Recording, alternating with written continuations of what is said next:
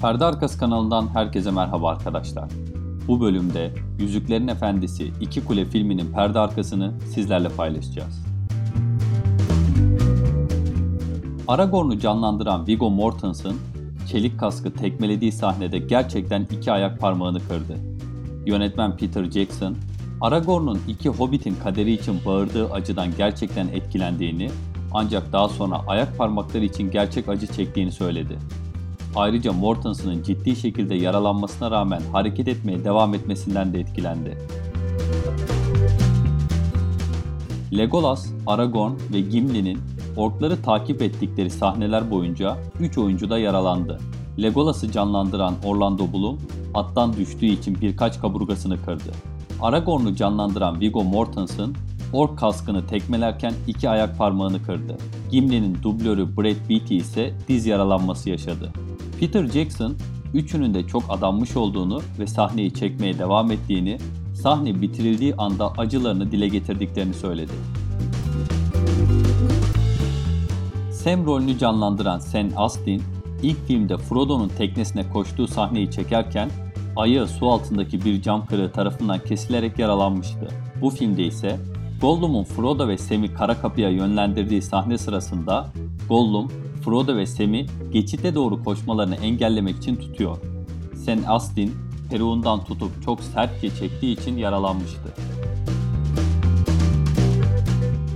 Beyaz Büyücü'nün ilk görüntüsünde Saruman'ın gözleriyle Gandalf'ın yüzü birleştirilerek kasıtlı olarak kafa karıştırmak için yapıldı. Her ikisinin de sesleri karışıklığa katkıda bulunmak için alternatif yoğunlukta karıştırılmıştır. Miğfer Dibi Savaşı sırasında duvarda duran tek gözlü bir figüran yönetmen Peter Jackson'ın dikkatini çekti. Peter Jackson kibarca göz bandının altında ne olduğunu görmek istedi. Ardından figürandan göz bandı olmadan çekime katılmasını istedi. Miğfer dibinin ana kapısı o kadar sağlam ve iyi inşa edilmişti ki kapıları yıkmak için inşa edilmiş olan gerçek çarpma koçu kapı zayıflayana kadar bunu yapamadı. Yönetmen Peter Jackson şakayla karışık film sonrası açıklamalarında bir kale savunmak zorunda kalmaları halinde Veta atölye çalışanlarının kapıyı inşa etmesini isteyeceğini söyledi. Frodo ve Sam Osgiliath'a girdiğinde Sam buraya hiç gelmemeliydik diyor. Bu senaryonun kitabın öyküsünden saptığını belirtiyor. Kitapta Sam ve Frodo buradan asla geçmedi. Orkların kanları kırmızı değil siyahtır. Bu yüzden ağızlarının içinde de pembelik olmamalıydı. Bunu sağlamak için orkları oynayan figüranlar çekimden önce meyan kökü bazlı bir karışımla gargara yapıyorlardı. Miğfer Dibi Savaşı sırasında Uruk Hayiller'in söylediği savaş nidalarının sesleri için yönetmen Peter Jackson bir stadyum dolusu taraftarı kullandı. Miğfer Dibi Savaşı sadece gece çekimleri yapılarak 4 ayda tamamlandı.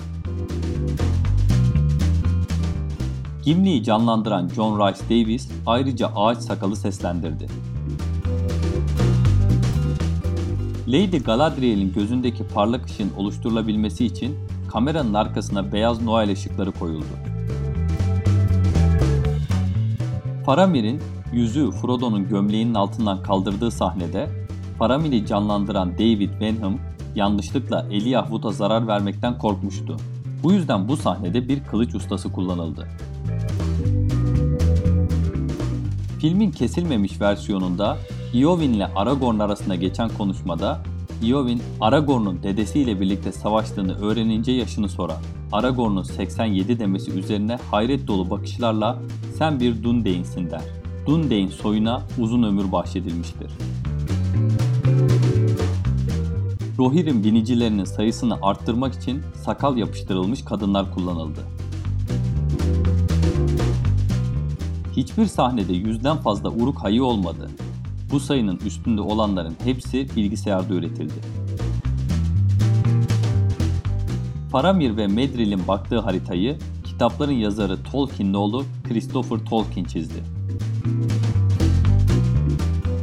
Ağaç Sakal'ın çekimler için oluşturulan kuklası 4,5 metre uzunluğundaydı. Nazgüllerin bindiği hayvanların sesi eşek seslerinden oluşturuldu. Gollum'un göz bebekleri ve beden dili zihin çerçevesini işaret ediyor. Güvenilmez Gollum'un dar göz bebekleri var ve omuzları dik.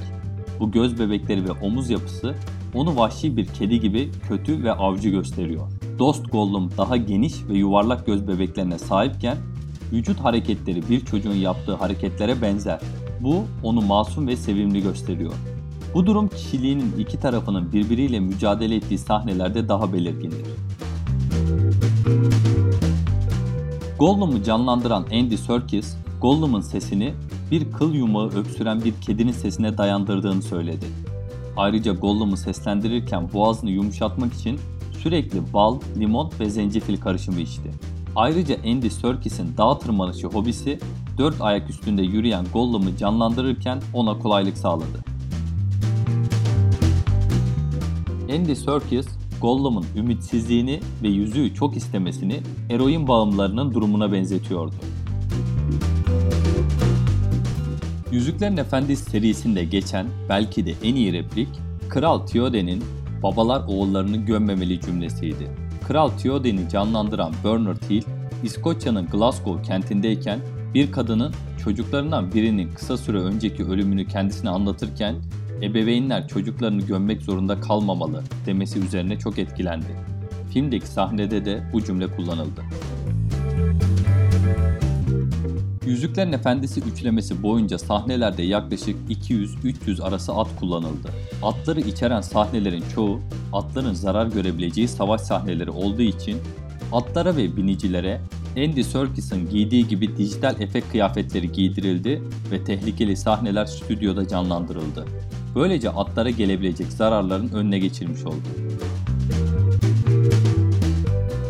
Frodo'yu canlandıran Elijah Wood'un kız kardeşi Hannah Wood, Aragorn'u canlandıran Viggo Mortensen'ın oğlu Henry Mortensen gibi miğfer dibinde sığınan çocuklardan biri. Aynı zamanda filmin senaristlerinden Philippa Boyens'in oğlu Kayum Boyens de Aragorn'a kılıcını veren çocuk. Gandalf savaşın ardından miğfer dibi savaşı bitti. Orta Dünya Savaşı başlamak üzere der. İngiltere Başbakanı Winston Churchill'in 18 Haziran 1940'daki İkinci Dünya Savaşı'nın en meşhur konuşmalarından alıntılanmıştır. Fransa Savaşı sona erdi. İngiltere Savaşı'nın başlamak üzere olacağını umuyorum. Filmde Lord Elrond, Rohan askerlerine yardım etmek için miğfer dibine bir elf ordusu gönderir. Bu kitapta gerçekleşmez. Çünkü elfler Sauron'un kuvvetlerinin saldırılarıyla kendi evlerini savunmakla meşguldürler. Legolas, Miğferdibi Savaşı'ndan önce Aragorn'la konuşurken savaşı kaybedeceklerini çünkü Ork ordusunun 10.000 kişiyken kendilerinin 300 kişi olduğunu söyler. Bu replik 300 Spartalı'nın 10.000 Pers'i öldürdüğü savaşa atıfta bulunuyor. Ayrıca filmde Faramir'i canlandıran David Venom 300 Spartalı filminde de rol almıştı. Grima solucan dili canlandıran Brett Dourif makyajla gerçekçi durmadığından rolü için kaşlarını kesti ve çekimler boyunca kesmeye devam etti. Romandaki varkların görüntüsü tamamen kurt gibi tasvir edilmişti. Filmde ise daha ürkütücü olmaları için kurt ve sırtlan karışımı bir görüntü yaratıldı. Saruman'ın devasa kulesinin uzunluğu 8 metre 22 santimetreydi. Ölü Bataklıklar setinin yapımında 11 bir kum torbası kullanıldı. Filmin yönetmeni Peter Jackson, Gollum'u canlandıran Andy Serkis'in en iyi yardımcı erkek oyuncu dalında Oscar adayı olması için aktif kampanya yürütmüştü. Ama akademi yönetmeliğine göre fiziksel olarak ekranda görünmeyen bir karakterin aday olması yasaktı. Sam rolüne hayat veren Sen Astin, Yeni Zelanda'da filmin çekimleri sırasında The Long and Short of It adlı bir kısa film çekti. Lucasfilm, yönetmen Peter Jackson'a yeni yüksek çözünürlüklü dijital video kameralarını tanıtırken Sam Astin, Lucasfilm ekibine kameraların fazladan bir gün kalıp kalamayacaklarını sordu. Ekibin kameraları bırakmayı kabul etmesinin ardından Sam Astin 6 saat içinde The Long and Short of It adlı kısa filmini çekti. Eğer videolarımızı beğeniyorsanız kanalımıza abone olmayı unutmayın.